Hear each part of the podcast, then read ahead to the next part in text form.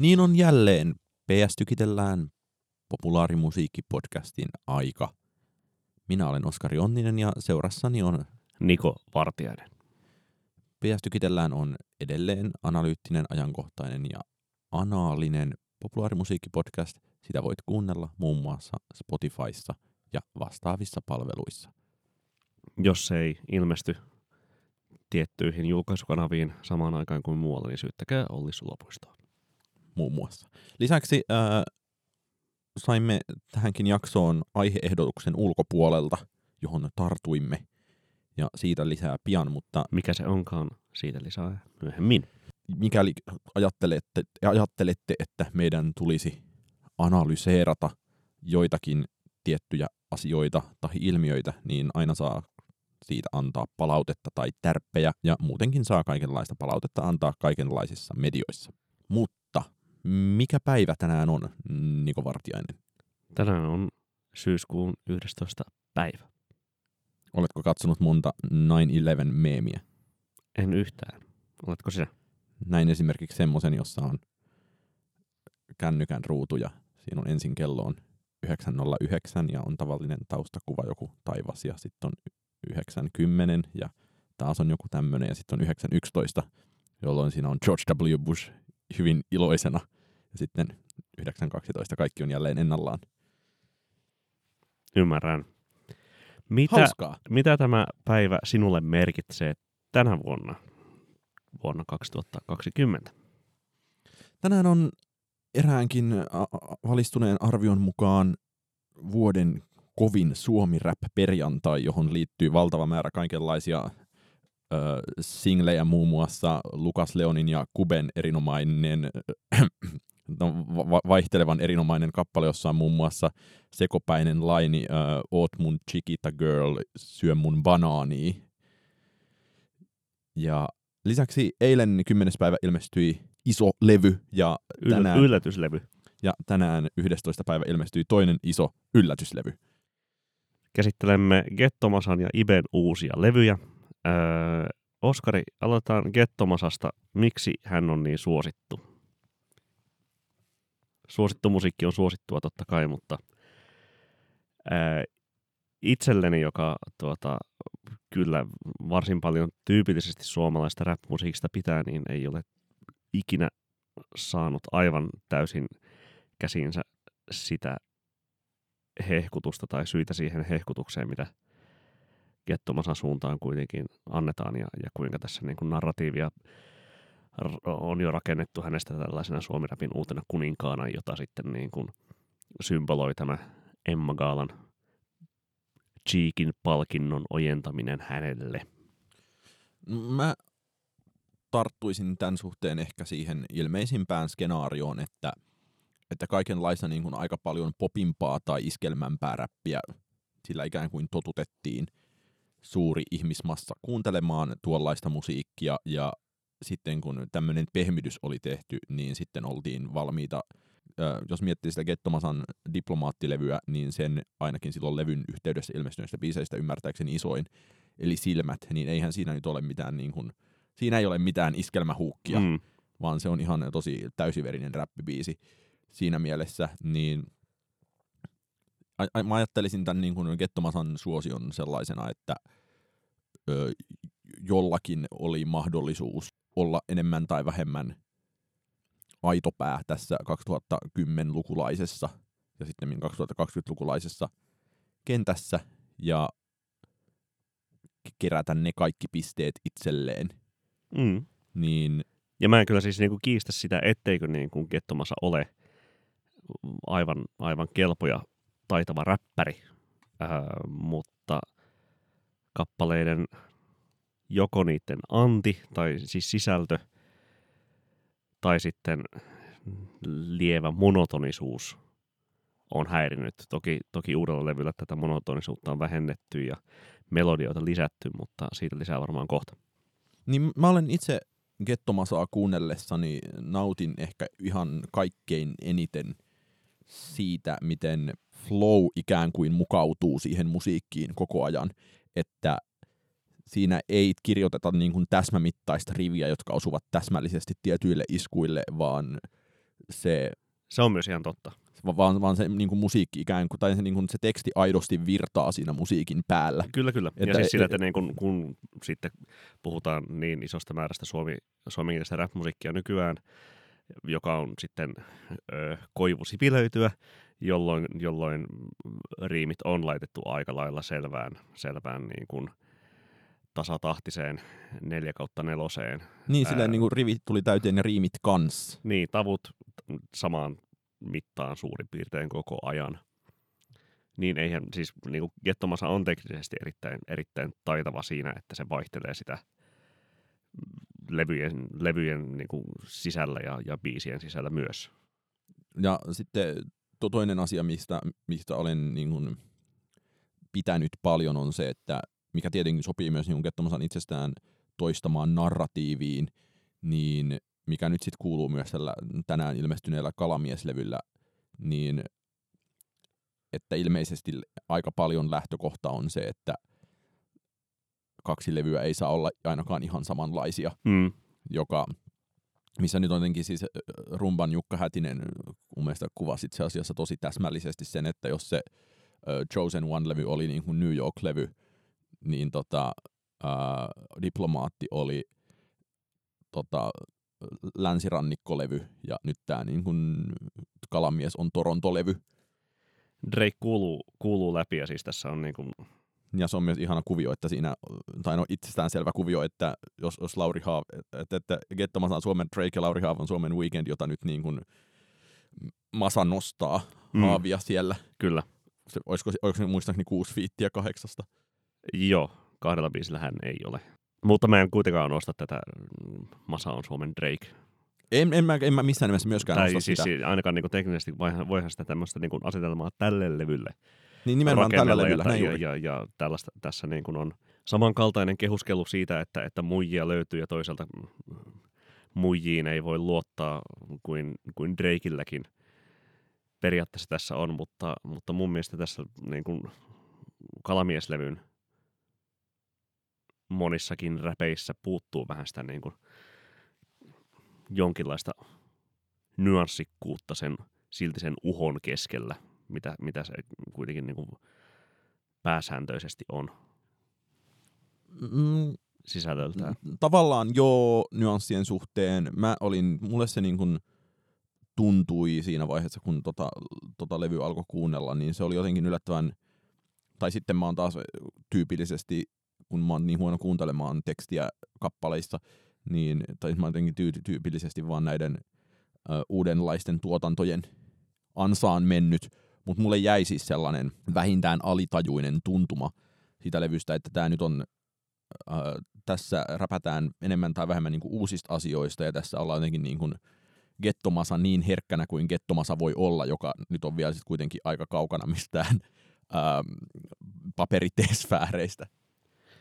Niin, no kyllä. Ja siis niin kuin Gettomasa on kuitenkin löytänyt itsensä tämän kuluneen vuoden aikana jo 7 sivuille toisin kuin... Okei, on paperiteikin nähtävästi ollut kyllä niin kuin seikkailu 7 sivuilla, mutta joka tapauksessa sinänsä pitäisin niin kuin edelleen suhteellisen harvinaisena, että koko kansan viihdejuorulehti seurailee... Klangin tai suomi-rap-juorut Jodelin suosikkiräppäriä elämässään tai hänen puolisoiden mallikumppaneiden edesottamuksia.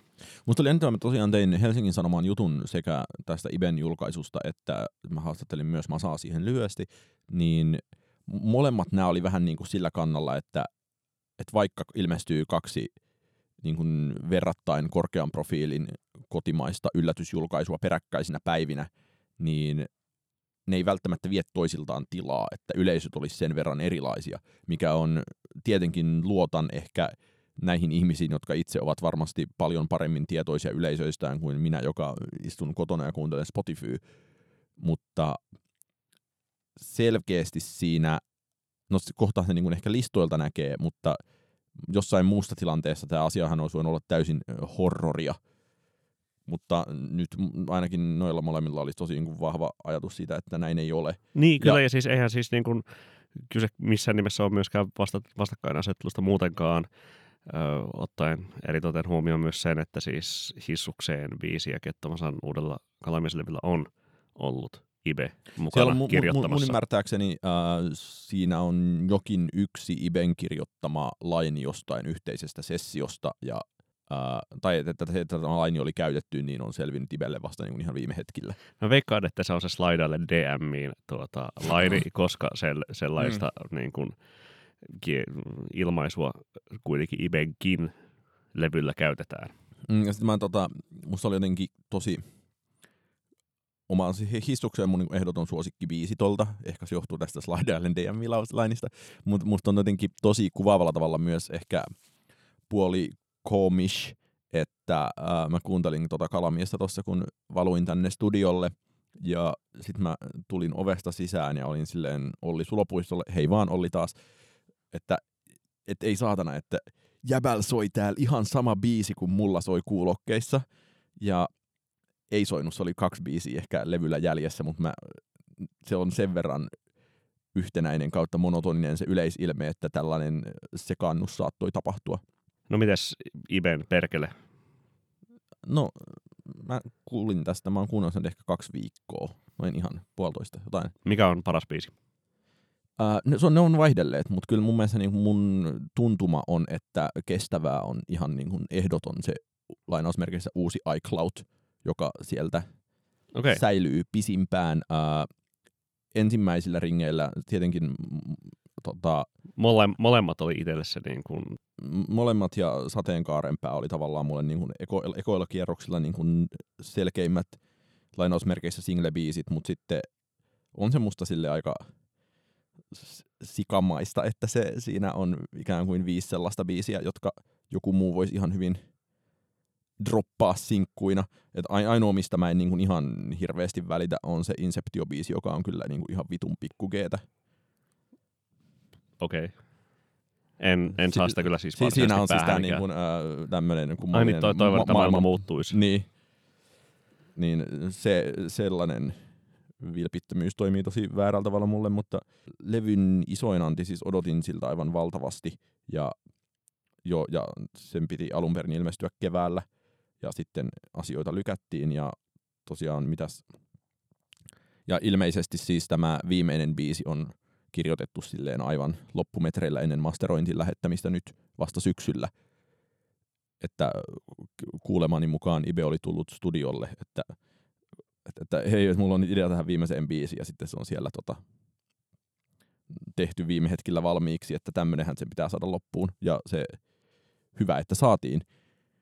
Mutta mua ehkä on ilahduttanut eniten siinäkin se, että tuntuu, että kaikenlainen kielenkäyttö on muuttunut vielä aiemmastakin pari pykälää moninaisemmaksi, ja on tavallaan tosi erilaisia ton tyyppiseen musiikkiin liittyviä rekistereitä käytössä. Mm. Että on niinku siis ainakin niinku esimerkiksi, jos kuuntelee sitä vaikka sitä introbiisiä, ei Roudareit, tai ylipäätään sen niinku alkua, niin kyllä siinä niinku tulee vähän soundillisesti jonkinlainen niinku japsi ambient jopa mieleen, ja tällä, että niinku soundipaletit on ollut aika kekseliäitä. Se on Japanista ostettu se kannessa ja promokuvissa oleva kummallinen naamari. Että sikäli, mutta mä mietin niin kuin enemmän sitä, että siis paikoin tuli niin kuin ihan jopa uskottajalla hyvällä tavalla semmoista Juisen leskiskikkailu-vibaa. Aha. Niissä omissa oloissa, niin tonnin monoissa tyyppisistä niin kuin kielenhallinta-asioista. Ei kuulosta niin ärsyttävältä kuin Juise Leskinen pahimmillaan. Tai varsinkaan Riku Niemisen esittämänä elokuvassa. Musta, niin kuin jos näitä molempia levyjä lähtee katsomaan, niin se, että se Ibelius oli mulle silloin vuosi sitten niin kuin ihan valtava sleeper-hitti. Että mä pidin siitä alkujaankin aika paljon, mutta sitten mä aloin kuunnella sitä jotenkin ihan järkyttävissä määrin. Mä nyt katoin tuossa itse asiassa tänään Last.fm, niin Ibe on mulle kuitenkin jo 2016 alusta lähtien tähän päivään asti, niin Magnetic Fieldsin ja Sufjan Stevensin jälkeen kuunnelluin artisti, mikä on aikamoinen saavutus. Niin, varsinkin Magnetic Fieldsin biisimäärän huomioon ottaen. Ja siellä on tullut se 50 Song Memoir-levy.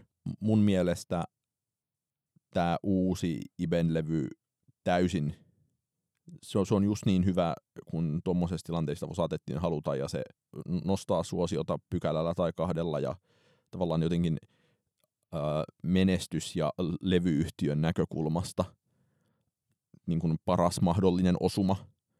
Ja samaan aikaan musta jotenkin, mä en tiedä, onko näin tapahtumassa, mutta mulle tuli myös sellainen olo, että pidän siitä konseptista, että jos Gettomasa jatkaisi tätä kuviota nyt niin, että joskus vuoden päästä tulee seuraava taas tollainen niin tiiviihkölevy, joka on niin kuin jollain niin kuin eri persoona ja niin kuin eri tyyli.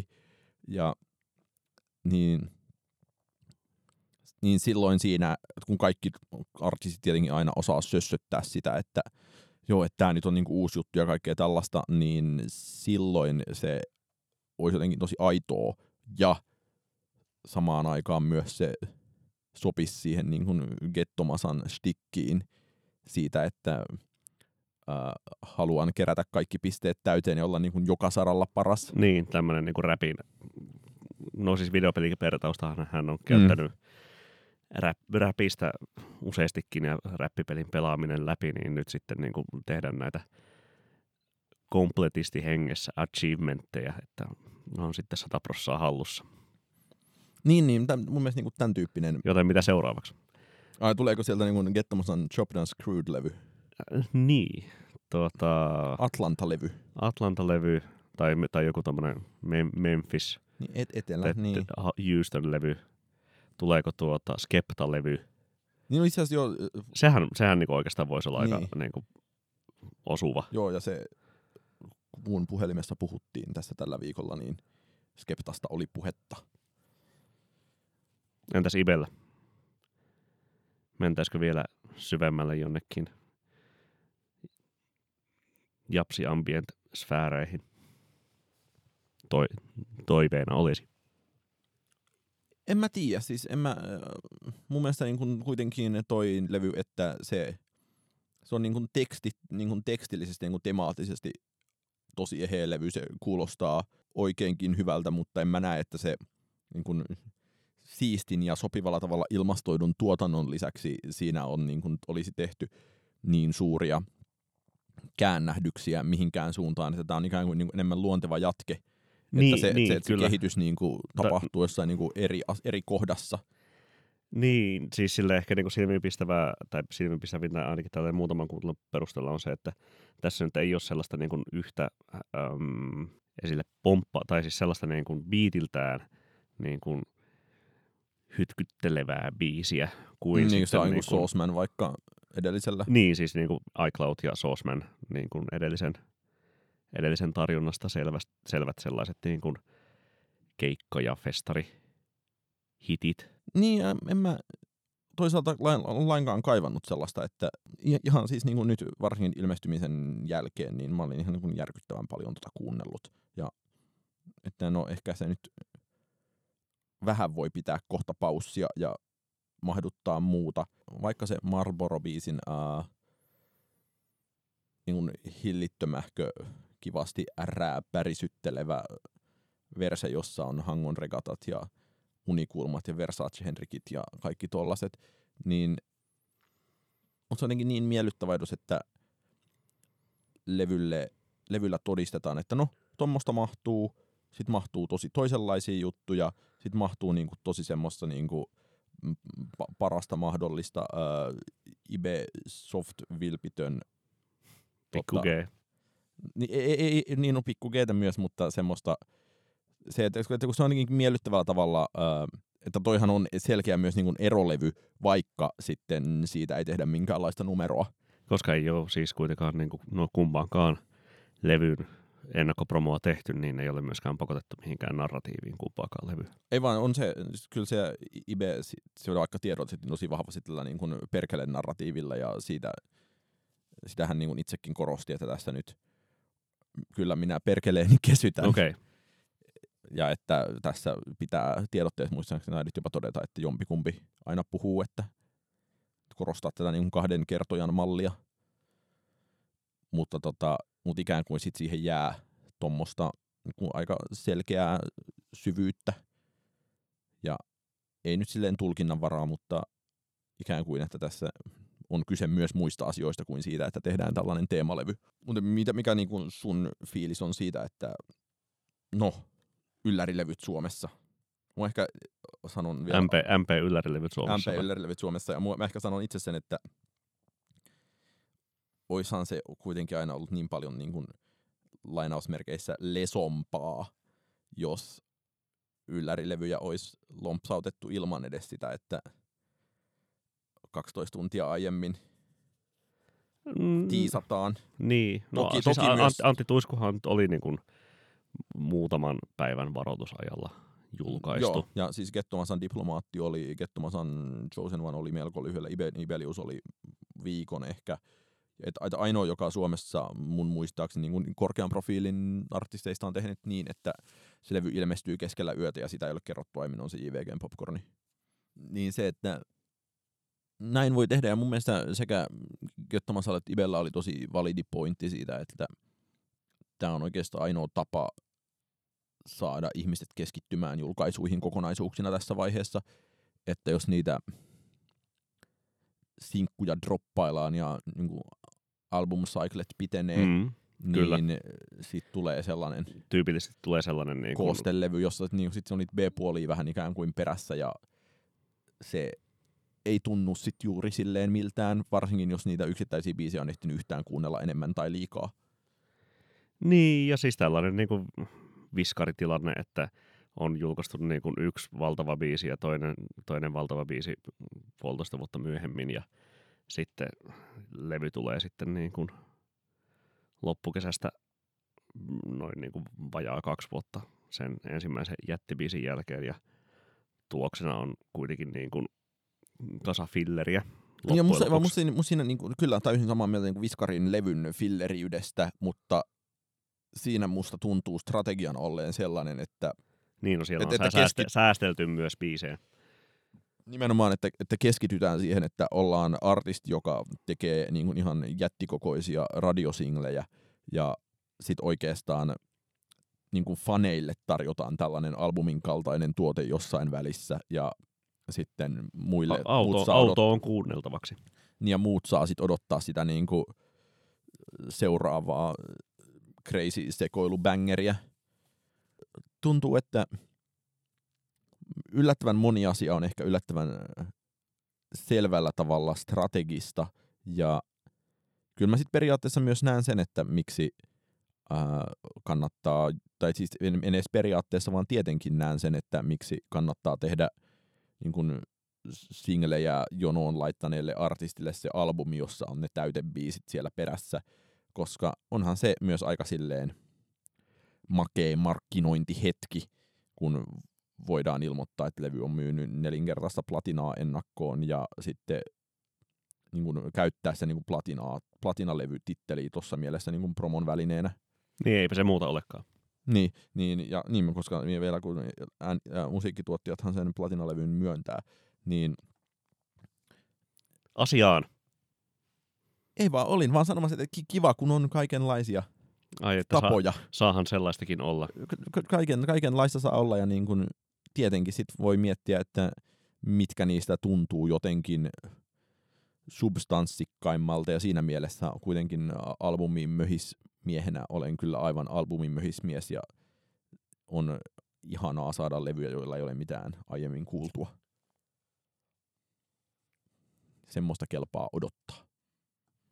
Joko olet valmis? Suunnilleen kaiketi.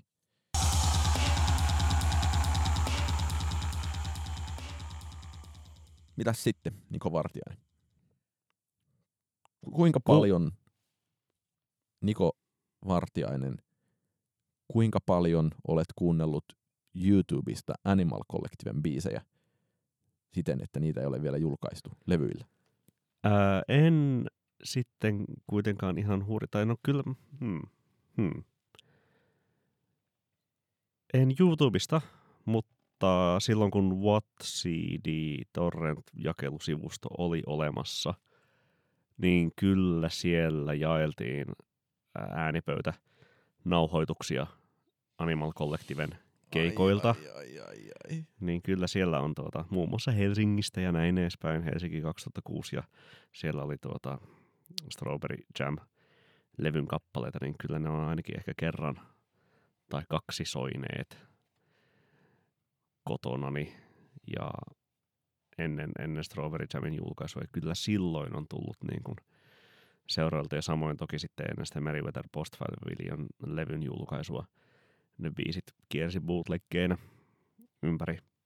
ympäri internettiä, ja ekan kerran kun olen nähnyt Animal Collectiven livenä 2011 Primaverassa, niin ne soitti sitä vasta vuosi sen jälkeen ilmestynyttä Centipede Hurts-levyn tuotantoa oikeastaan niin kuin läpi keikan, että olisiko siellä ollut niin kuin Did You See The Words ja ehkä joku toinen. Toi on erinomainen tapa ehkä suututtaa sellaiset kasuaalit fanit, jotka ei suhtaudu tähän asiaan niin intensiivisesti, mutta samaan aikaan siinä jotain... Mä olin itse eturivissä sitä seurailemassa ja nautin kovasti ja mulla on niin kuin paljon paremmat muistikuvat oli niistä, tai paljon lämpimämmät mielikuvat niistä niin kuin livenä esitetyistä kappaleista, kuin mitä sitten se suhteellisen täyteen ahdettu Centipede Hurts-levy sitten loppujen lopuksi oli, sanoen siis niin, että soundeltaan niin jotenkin niin kuin, pakattu ja kompressoitu ja täysi ja mitaltaankin sen vajaan tunnin mittainen levy, niin paljon vähemmällä lämmöllä on itse sitä studiotuotetta kuitenkaan sitten kuunnellut. Entä sinä? En ole kyllä juuri koskaan yhtään bootlegia varmaan ladannut. Ei kun on tehnyt kyllä itse asiassa suunnilleen 15-16-vuotiaana repinyt Ylen Areenasta Riston provinssirock-keikan irti sen vuoksi, että sieltä sai Ilta-aurinko hymyilee -kappaleen ja Puputupunan sen rajun version kuunteluun. Ja sellaisen niin kun teessä itse bootlegin olen tehnyt, ja sittenhän pian niin kun nämä tulikin Riston niin kuin livelevylle, mutta joo, semmoinen on. Mutta en ole mitään ladannut, ja nyt päästään aiheeseen, nimittäin kuuntelijamme Severi Nokela otti meihin yhteyttä ja kysyi meiltä bootleg-kulttuurista, koska hänen vaikutelmansa on se, että Maustetytöt -yhtyeen ympärillä on nykyaikainen bootleg-kulttuuri, kun YouTubessa julkaisemattomien biisien random livepätkät saa kymmeniä tuhansia katsojia. Severi kysyy, että onko tämä oikea ilmiö, kun tuntuu, että aika harvan muun suositunkaan yhtyeen kohdalla olisi samaa. Erinomainen kysymys, Severi. Ei tämä ainakaan Suomessa kovin tavanomaista ole. Ja siis olen itse siis... itsehän minä en ole mikään suuri YouTuben ystävä, mutta kun kuulin, että Maustetytöillä on tällainen There is a light that never goes outin Onnibus-versio, jota väitetysti Onnibus ei halunnut kampanjaansa, niin menin kyllä heti... Suomen sellainen Juise Smits-versio, jota Suomen kansa ei tiennyt kaipaavansa. Niin menin kyllä heti kuuntelemaan sen YouTubeen, ja sittenhän siellä on tosi paljon muitakin tulevan marraskuun lopulla vai loppuvuodesta, jossain vaiheessa loppuvuodesta ilmestyvän Maustetytöt-levyn biisejä, joita on kuunneltu silleen viisinumeroisia määriä. Niin, siis vähintään sitä 10 000 kyllä. Mikä on aika, sanoisinko, hurja juttu. Toki Maustetyttöjen suosio liittynee juuri sen tyyppiseen ihmisryhmään, joka toisaalta kuuntelee musiikkia YouTubesta tai sitten ostaa niitä jopa vinyyleillä. Niin, ainakin jos uuden singlen painosmäärästä on päätteleminen, siis 1000 kappaleen painos tulevan levyn ensi singleistä tehty, mikä on kuitenkin suomalaiselle Seiskalle aika ennenkuulumaton mikä on ainakin siis määrä. Väitetysti ainakin jakelijalta myyty heti loppuun. Mutta kaupoista sen itse vielä ainakin äsken bongasin. Niin mun mielestä tässä Maustetyttöjen kohdalla törmää nimenomaan tällä tavoin uudet kulttuurit ja vanhat kulttuurit ja sitten se, että jos se siinä bändissä ymmärtääkseni on vähän kuitenkin myös taipumusta siihen, että sehän ei ole mitään hipsterimusaa lainkaan, vaan se on enemmänkin niin, että keikkoja tehdään täysin kummallisissa maakuntakohteissa, jolloin... Ja sitä on helppo toki tehdäkin kahden hengen kokoonpanolla. Ja keikkoja tehdään paljon, eli mennään ikään kuin tässä mielessä enemmän jonkinlaisen niin kuin jopa iskelmäpumpun säännöillä kuin silleen, että tehdään mahdollisimman rajoitettu määrä, mahdollisimman eksklusiivisia keikkoja. Ja kolmas tärkeä asia on se, että jos miettii, että joku Ibe tai Gettomasa vetäisi uuden biisin keikalla, niin se olisi aivan helvetin vaikea nauhoittaa kännykällä. Kyllä, kyllä. Toisin kuin Maustetyttöjen biisit, jossa on niinku vähän eri raitoja ja selkeä artikulaatio niin ja läpikotaisin. Ei välttämättä niin kuin ihan hirvittävää basso-muhjuttelua, niin tämähän on ehkä musta sellainen niin kuin krusiaali ero siinä, että miksi Maustetyttöjä on niin paljon päätynyt YouTubeen ja se, että niitä kuunnellaan siellä, koska YouTube-versiot on myös niin kuin tosi kuunneltavia, mikä on harvinaista ja kivaa. Mutta ehkä... Ja no tokikin myös, että niitä biisejä selvästi on varastossa. Että niitä biisejä oli jo varastossa toki silloin, kun debyttilevyä odoteltiin. Ja kyllä sitä pitkään odoteltiin siitä niin kuin tein kai lottuvin rivinin väärin. Jopa reilu puoli vuotta, niin. Niin, siis suhteellisen pitkän niin kuin odotusaika siinä kuitenkin oli ja sille ei edes tullut se silloinen keikka. Ja varmasti edelleenkin keikka yleisösuosikki, jos mulla ei ole sua, mulla ei ole mitään. Ja nyt sitten, niin kun, no mitä näitä nyt on tässä ollut, ne tulivat Isäni maalle ja... Onnibussibiisi ja sitten...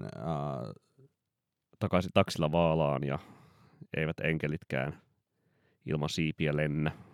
Niin se on se biisi, jossa on se hauska, että jos haluat draamaa, mene leffaan tyyppinen kuittaus.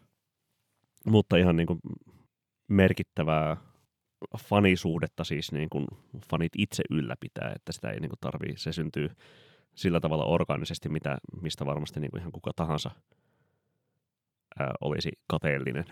Musta se on, jos mä ajattelen tätä niin kuin supermegajäisenä musabusiment-kulmalla, niin onhan se ihan niin kuin järkyttävä ja hirveä riski soittaa niin kuin merkittäviä määriä uusia biisejä keikoilla, joita ei löydä mistään. Ja samaan aikaan,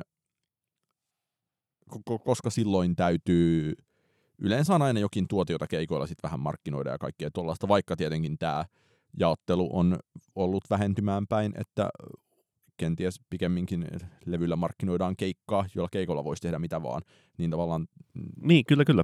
Siis koska niin kun se on niin paljon kääntynyt Suomessa kiertäminen siihen, että levy tulee ja keikolla mainostetaan levyä tai niitä biisejä. Mutta että niin kun, tässä niin kun se sellainen jakolinja ei selvästikään ole tällainen niin kun olemassa Maustetyttöjen niin kun oman myyntistrategian kohdalla, vaan että niin kun niitä biisejä tehdään, keikkoja tehdään ja kaikki on niin kuin näennäisen tällaista, niin kuin, tai vähintäänkin näennäisen niin kuin vapaamuotoista. Ja, että levy tulee kun levy tulee ja keikkoja tehdään siellä sun täällä ja biisejä tehdään koko ajan samalla ja niitä vaan sitten syntyy. Ja siitä syntyy se aitouden ja vilpittömyyden ja vanhan niin kuin hyvän ajan fiilis, mitä sitten noissa niin kuin YouTube-kommenteissakin muistella, että niin kun nämä on niin kun samaistuttavan oloisia naisia, nämä Kaisa ja Anna, ja että niin kun näistä tulee sellaiset niin kun hyvät vanhat niin kun Noitalinna Hura tai joku Jyri Honkavaara tai niin kun sen sellaiset niin kun mieleen, ja saadaan sitä niin kun mukavaa muistojen kultaamaa pelkistettyä kuvaa. Mä vähän opponoin tätä, koska okei, nyt mä en ole nähnyt vuonna 2020 Maustetyttöjä kertaakaan, mutta samaan aikaan se 2019 kesä oli, vaikka siis silloinkin oli kai ilmeisesti paljon enemmän biisejä valmiina kuin niitä levyllä oli, niin kyllä sitä niin kuin tulevan levyn settiä jurnutettiin. Joo, mutta se oli niin kuin, siis ennen, siis silloin mainostettiin levyä, totta kai. Ja kyllä mainostettiin sitä tulevaa levyä ja siis silleen niin kuin saatiin niin kuin aktiivisella jalkatyöllä kuin vaalikampanjassa ikään sitten niin kuin maakuntiin ja sinne sun tänne sitä niin kuin nimeä esiin, koska koneisto oli niin huokea viedä kahdella ihmisellä tai muutamalla ihmisellä sinne sun tänne. Mutta että niin kuin kun kaikki on jo kuulleet ihan niin kuin riittävän monta kertaa ne kaikki vievät Peltolaan levyn biisit, niin tässähän sitä niin kuin voi sitä levyä sitten niin kuin tulevaa levyä taas niin kuin tällaisella kenttätyöllä promota. Mutta että kun tavanomaisesti suomalaiset ainakin suosiossaan Maustetyttöjen koko luokassa olevat artistit tekee ensin sen levyn ja sitten niin kuin menee keikoille promoamaan niitä niin kuin soittamaan niitä jo julkaistuja biisejä. No olihan se ihan kauheata, kun siis oli se vuosi sitten suunnilleen. Tämä on niin erittäin virkistävää. Sannin areenakeikka, jolla oli muistaakseni 1 vai 2 uutta biisiä areenakeikalla, vaikka se edellisestä levystä oli jo aikaa. Mm. Niin se oli tosi kuvaava tollainen ankea esimerkki. Samaan aikaan 2,5 vuotta sitten keväällä Vesala soitti Tavastialla tosi monta uutta biisiä.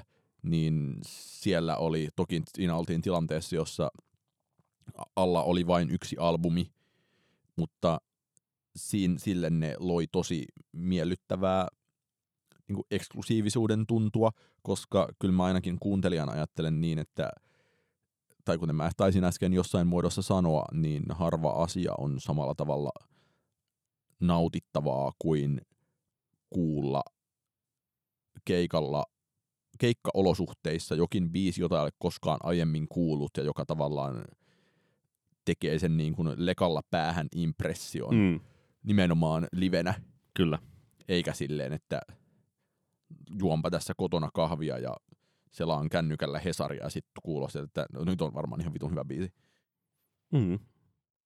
Niin, ja tietenkin tähän nyt sitten liittyy se niin kuin kuka palvelee, yleisön palveleminen ja mikä on järkevää, ja olishan se, niin kuin, jos joku Sanni alkaisi vetää Animal Collective-keikkoja ja sitten alkaisi sanakiiriä, että siellä soitetaan niin kuin 2 vanhaa biisiä, niin olishan se niin kuin täydellinen niin kuin kaupallinen itsemurha kenties. No ainakin siihen, on niihin odotuksiin nähden, mitä Sannista niin kuin on. Sannin keikalle mennään kuulemaan hittejä. Niin. Maustetyttöjen keikalle mennään kuulemaan Tein kai lottorivini väärin ja Jos mulla ei olisi sua, mulla ei olisi mitään ja ehkä Talvikin kanssa.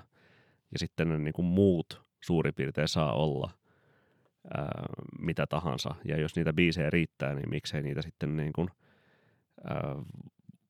uusia sinne niin kuin väliin vaan tuuppaisi. Selvästikään Sannilla ei niitä niin kuin ole riittänyt ja mä ajattelen Maustetyttöjen kanssa ehkä myös niin, että kun se musiikki tulee niin voimakkaasti niin tietynlaisesta perinteestä ja sitä perinnettä myös tosi tahallaan, sillä hierotaan ihmisten naamoja ja sillä leikitään ja sillä kikkaillaan ja sillä jonglöörataan, niin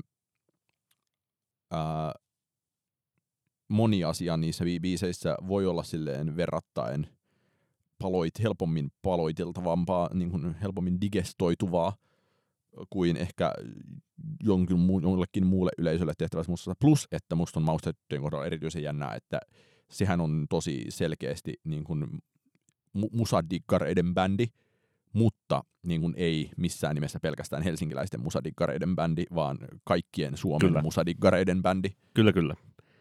Joille kuitenkin, niin kuin, ja varsinkin sinne niin kuin 80-luvun musaan orientoituneiden musadiggareiden, jotka on niin kuin, nauttineet No, että Leitona Huraansa tai Ratsiansa tai jonkun jopa Susie and the Banshees'nsä ja näin edespäin. Niitä, jotka ajattelee, että radiossa kaikki biisit kuulostaa nyt niin samalta ja ne on niin tietynlaisia ja tällaisia. Ja sitten kun aletaan miettiä tollaista demografiaa, niin se demografiahan onkin sitten juuri megasuuri. Ja se on ehkä se niin Maustetytöt kasen business-hienous. Niin. Sellaiset ihmiset, jotka niinku toteaa, että ajaa, en tiennyt, että nykyäänkin tehdään hyvää musiikkia. Niin. Ja nyt he osaavat ehkä mennä myös YouTubeen. Niin, ja siis sitä, niin, kyllä, osaavat mennä ja toisaalta sitten niin kuin, tulevat taas sitten niin kuin keikalta pois positiivisesti yllättyneenä siitä, että hei, olipas hauska se uusi biisi, joka oli vähän Smithsiä. Niin, tai vähän Janos Valmusen bussipysäkillä. Niin. Että siinä niinku viitepisteet on kuitenkin siihen kohderyhmään niin hyvin, siinä kohderyhmässä niin hyvin tunnettuja ja yhteisesti jaettuja, niin sitten niinku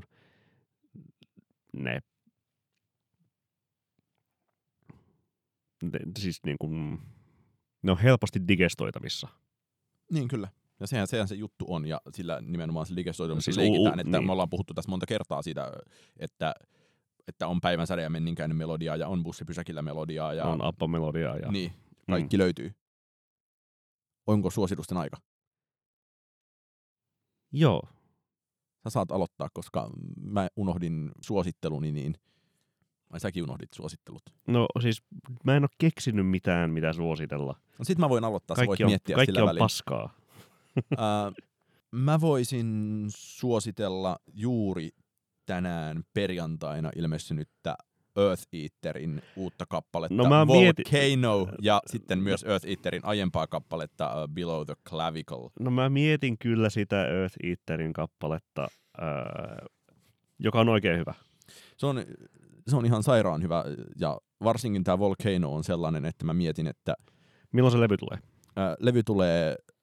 lokakuun alussa, mä olen siitä itse asiassa arvion kirjoittanut, se on nimeltään Phoenix Flames Are Due Upon My Skin, ja se toimii sillä tavoin hienosti, että nyt on julkaistu nämä kaksi tällaista niin kuin synkeähkö folk-biisiä, jotka on tosi kauniita, ja varsinkin tämä tänään ilmestynyt Volcano on aivan silleen jostain sieltä niin kuin... vuoden paras Karina-biisi. Niin, jostain sieltä niin kuin Grouperin, Karinan ja Beach Housein niin kuin väliltä.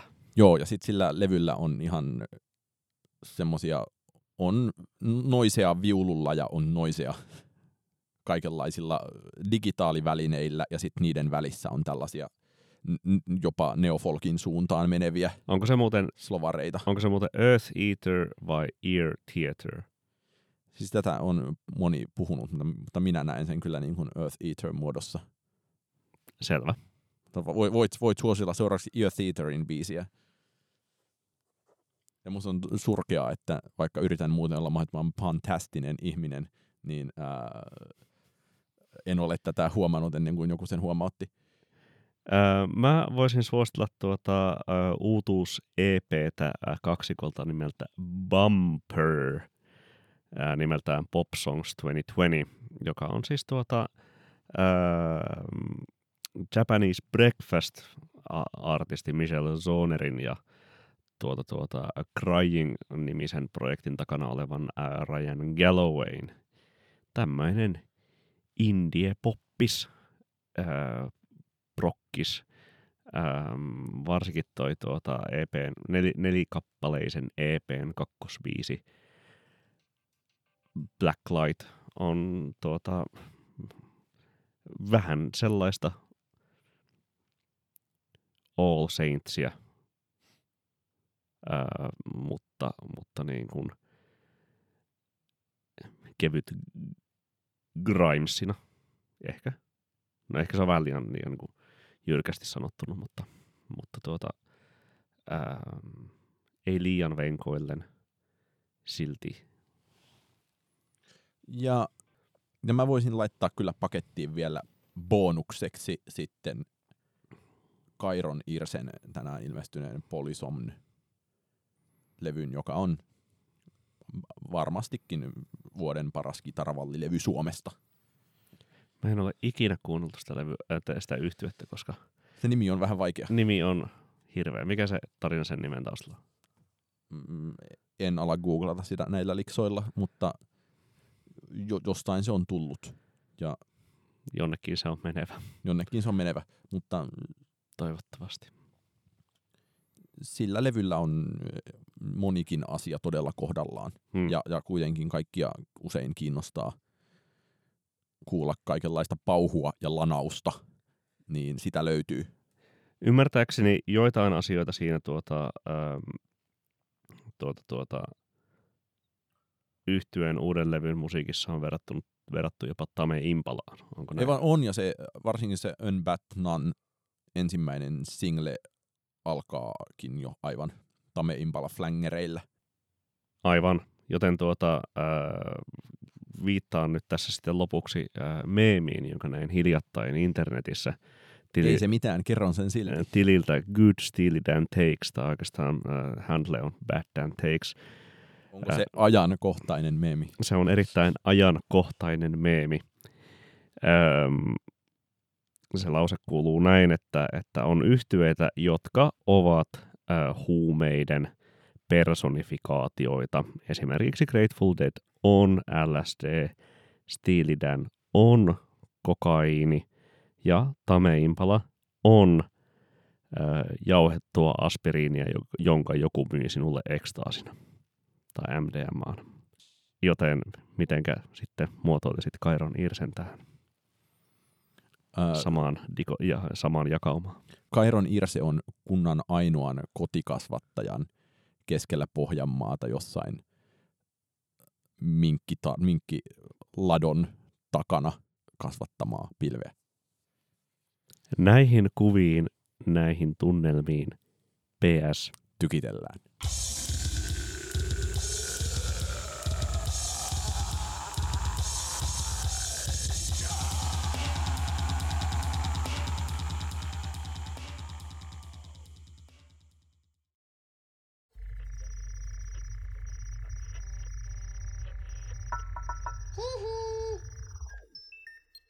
Jakso.fi